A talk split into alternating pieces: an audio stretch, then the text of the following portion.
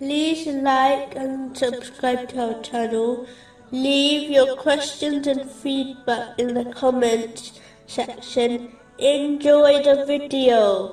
Continuing from the last podcast, which was discussing chapter 10, verse 82, And Allah will establish the truth by His words. specifically, it was discussing a narration found in Jami R. Tirmizi, number 1971, which advises the importance of truthfulness and avoiding lies, the consequences of acting opposite to these levels of truthfulness, namely, lying, According to this narration, is that it leads to disobedience of Allah, the Exalted, which in turn leads to the fire of hell. When one persists on this attitude, they will be recorded as a great liar by Allah, the Exalted. Moving on to chapter 10, verse 83. But no one believed Moses, except some youths among his people, for fear of Pharaoh and his establishment that they would persecute them. It is important to understand that nothing in the universe, from the fluttering of a leaf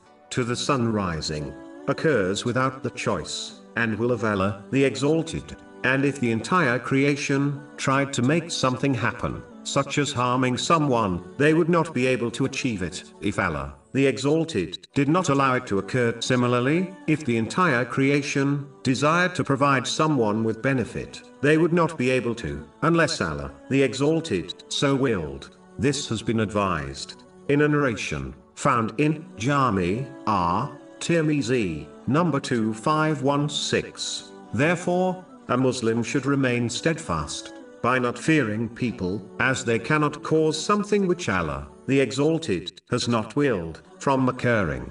Instead, one should remain steadfast on the obedience of Allah, the Exalted, by fulfilling His commands, refraining from His prohibitions, and being patient with destiny, according to the traditions of the Holy Prophet Muhammad.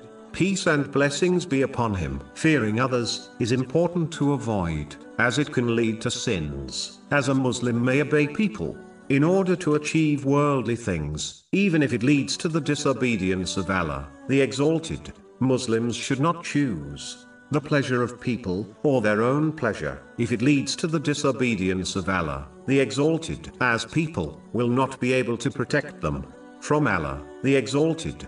But if a person does not compromise on Islam, Allah, the Exalted, will protect them from the negative effects of people, even if this is not obvious immediately.